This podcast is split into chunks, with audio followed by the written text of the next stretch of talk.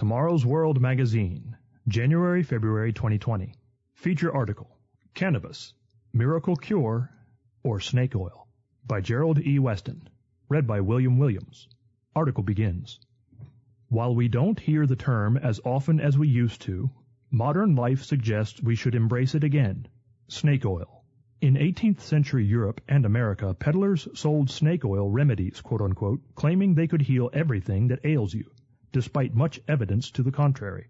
In time, the term snake oil, quote came to describe any fraudulent health product for which exaggerated claims were made, sold by individuals interested in nothing but money. Cannabis is controversial. Why? And why do people who have no interest in getting high, quote suddenly support it? Much of the answer involves what is often called medical marijuana, quote.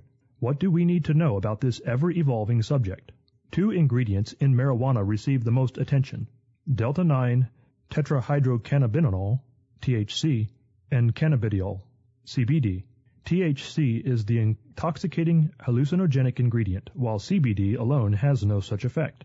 CBD is legal in many jurisdictions and should not be confused with the intoxicating aspect of cannabis and therein lies much of the problem. As one highly advertised brand states, CBD is not marijuana, Medical News Today clarifies the difference. Quote, CBD comes from the cannabis plant.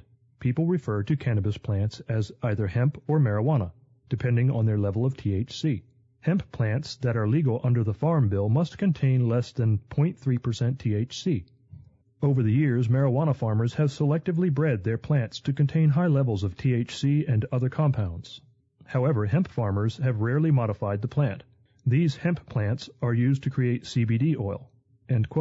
From the article Everything You Need to Know About CBD Oil, July 27, 2018. Nevertheless, the intoxicating THC-heavy marijuana plant has been widely conflated with the hemp plant used to derive CBD. Why? As we shall see, by linking and confusing the two plants and their primary ingredients, those seeking legalization of the intoxicating marijuana are winning a well-conceived propaganda war. We will explain this further, but let us first look at CBD. Those promoting it give the impression that there is scientific proof of its benefits. However, articles written by objective medical sources and promoters of the product are filled with subtle phrases such as, quote, studies suggest that CBD may help, Studies indicate that CBD may help reduce symptoms, and CBD shows promise.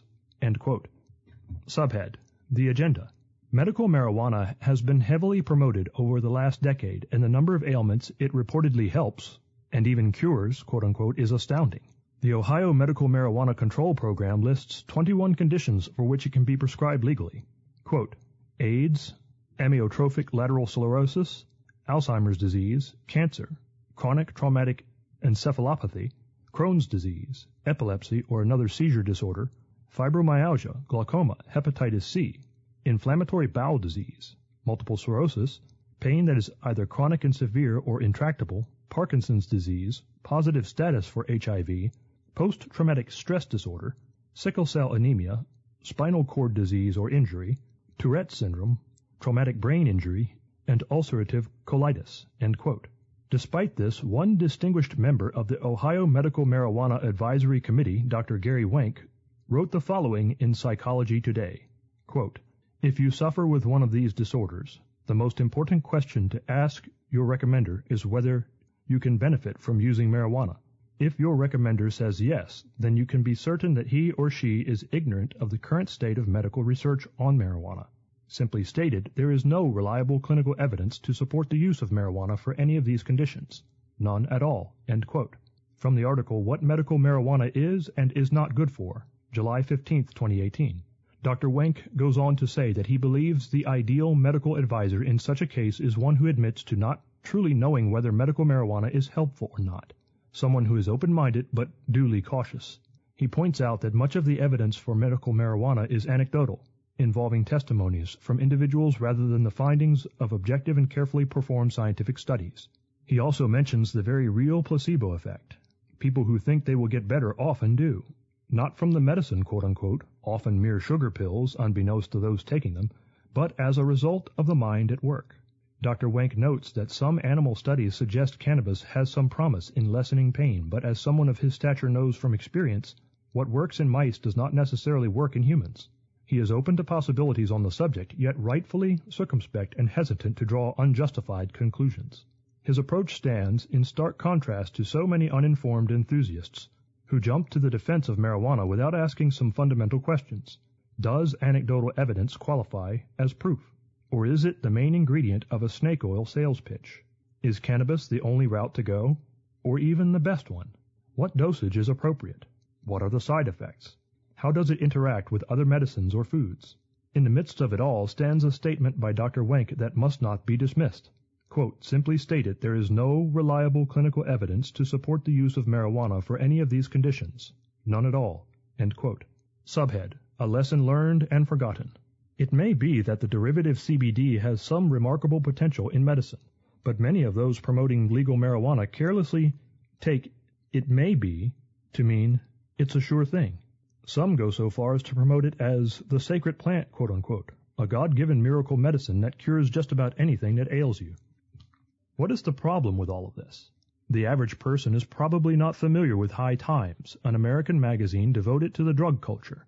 Tom Forcade, founded High Times in 1974, but suffered from something all too common among heavy pot users, mood swings and paranoia, and he ended his life with a single bullet to the head in 1978.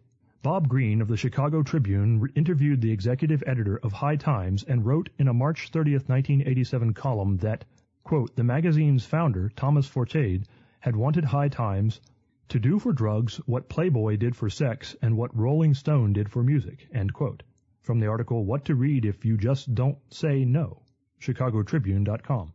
Keith Stroup is another prime promoter of hallucinogenic marijuana. In 1970, Stroup started the National Organization for the Reform of Marijuana Laws, NORML, in response to a friend's arrest for possession. He originally wanted the R to stand for repeal, but realized that most Americans were not in favor of legalizing pot. Stroup claims he was more anti-jail than pro-marijuana, but like so many during the 1970s, Stroup himself dabbled with weed. At that time, most marijuana contained very low levels of THC, often less than 1% and rarely more than 2%.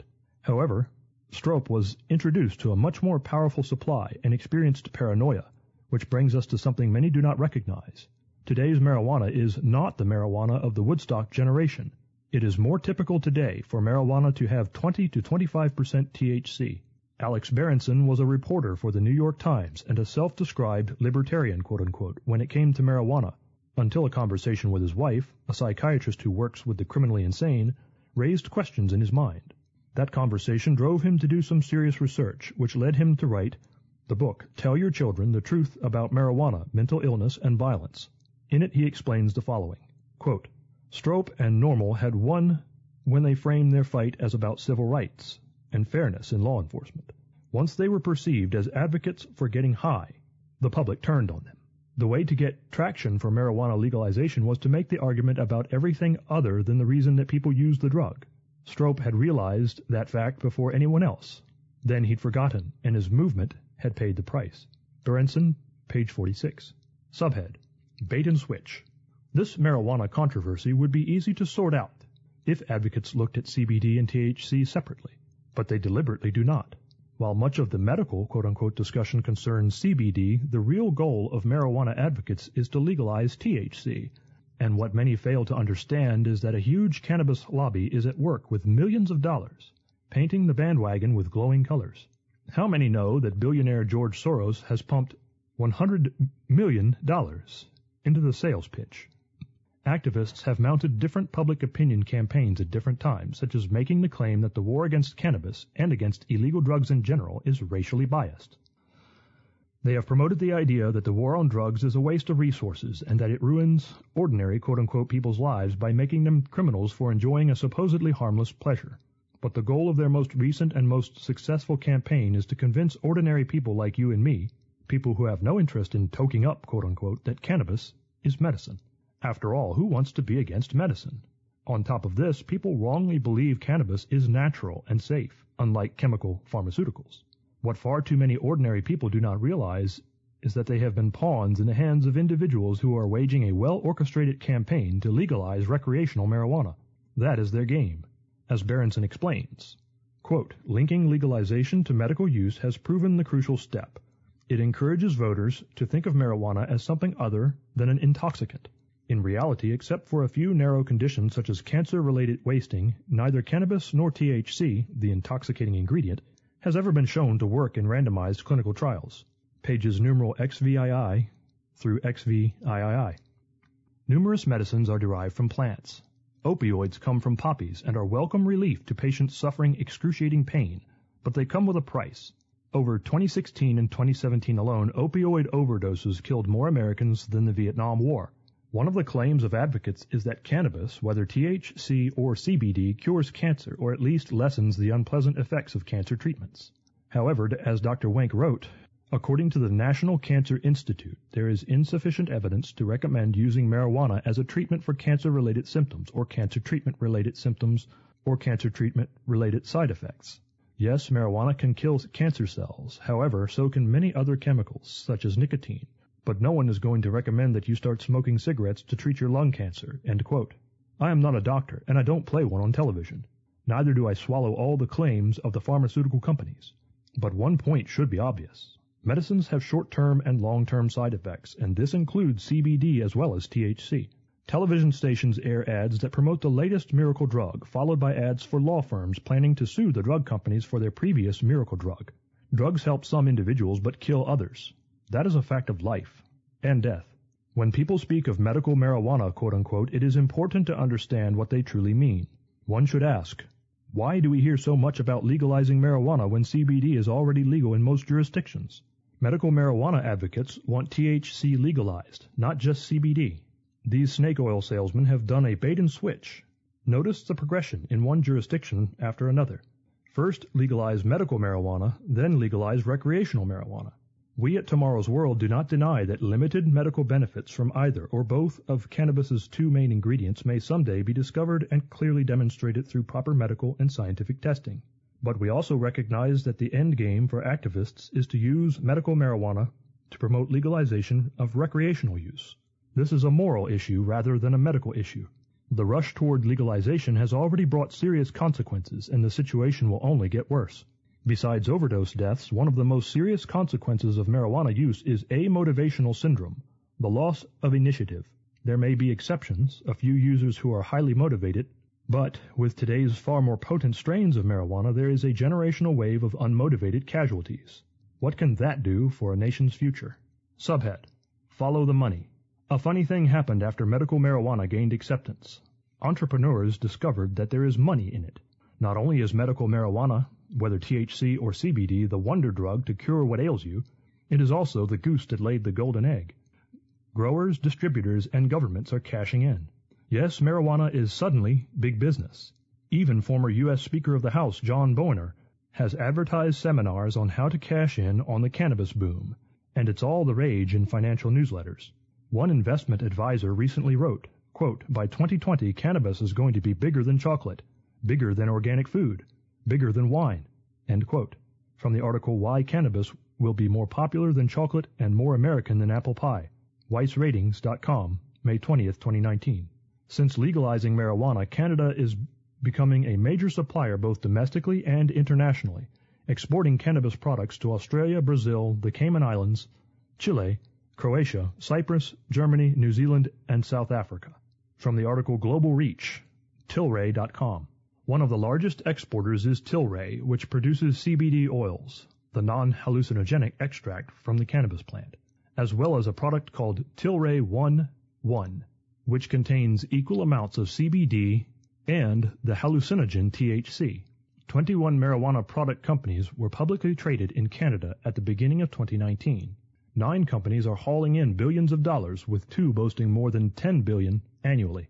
Quote, but I thought this was all about the greatest miracle drug ever discovered, It may be. Only time will tell. If history repeats itself, it may prove to be one more bottle of snake oil the townsfolk are buying. While people decry the greed of the pharmaceutical companies, those who press for medical marijuana are in on the act big time. Can we not see that? When any medicine quote unquote is promoted as curing just about anything and everything, should we not be a bit skeptical? Especially when the main evidence for its effectiveness is anecdotal rather than the result of rigorous testing. When hundreds of millions of dollars are pumped into a campaign that leads to legalizing an intoxicant, one with far too many side effects to list in this article, should we not be a little suspicious about what is going on? When even such terms as sacred plant, quote unquote, are thrown into the mix, are we not seeing a religious fervor taking over? Take note that despite some misguided or ill-motivated assertions to the contrary, cannabis has been used in pagan religions for centuries, but never by the priests of the true God. Subhead. A Future High. The late American folk singer John Denver spent much of his life in Colorado. One of his greatest hits was Rocky Mountain High, the 2014 legalization of marijuana in that state has given the song a connotation Denver never intended. Although some suggested that his song was about drugs, he plainly and clearly denied that before a U.S. Senate hearing. Quote, My song, Rocky Mountain High, was banned from many radio stations as a drug-related song. This was obviously done by people who had never seen or been to the Rocky Mountains, and also had never experienced the elation, celebration of life, or the joy in living that one feels when he observes something as wondrous as the Perseids meteor shower on a moonless, cloudless night, when there are so many stars that you have a shadow from the starlight, and you are out camping with your friends, your best friends, and introducing them to one of nature's most spectacular light shows for the very first time.